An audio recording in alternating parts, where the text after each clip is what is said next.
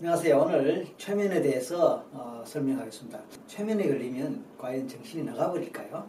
많은 사람들이 최면에 대해서 생각할 때에 두려워하거나 불안해하는 게 있습니다. 그 중에 하나가 어, 최면에 걸려서 정신 나가버리면 어떡하나? 또는 깨어나지 못하면 어떡하나? 최면에서 내가 아니고 딴 사람처럼 되면 어떡하나?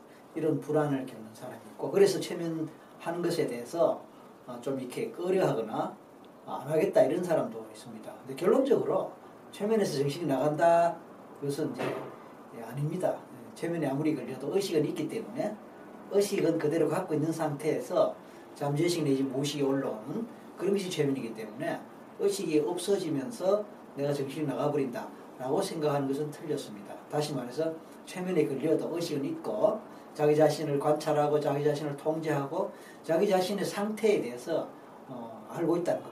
당연히 바깥에서 일어나는 일들에 대해서 의식도 하게 되고 또 바깥에서 이런저런 소음이나 소리들도 있어도 또 듣고 어, 인지를 하고 인식을 한다는 것입니다.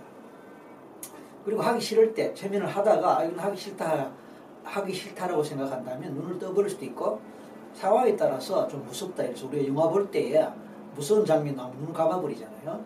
반대로 이 최면에서 만약에 자기가 조금 이제 좀그 무섭다. 예를 들었습니다. 그럴 일도 별로 없겠지만 좀 아 이건 내가 감당하기가 좀 그렇다라는 좀 부담이 될 때는 눈을 떠버려도 됩니다. 그 정도로 자기가 자기를 통제하고 정신을 갖고 있다는 것이니까 어, 최면에서 뭐 불안해하거나 어, 최면 자체에 대해서 두려워할 이유는 없다는 뜻입니다.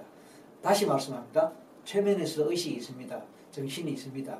그렇기 때문에 내가 모르는 상태에서 나도 모르게 어, 내가 원치 않는 뭐를 행동을 할까 또 내가 원치 않는 말을 또 남들이 알았으면 곤란한 그런 비밀을 이야기할까 하는 데서 걱정하거나 불안할 이유가 없습니다.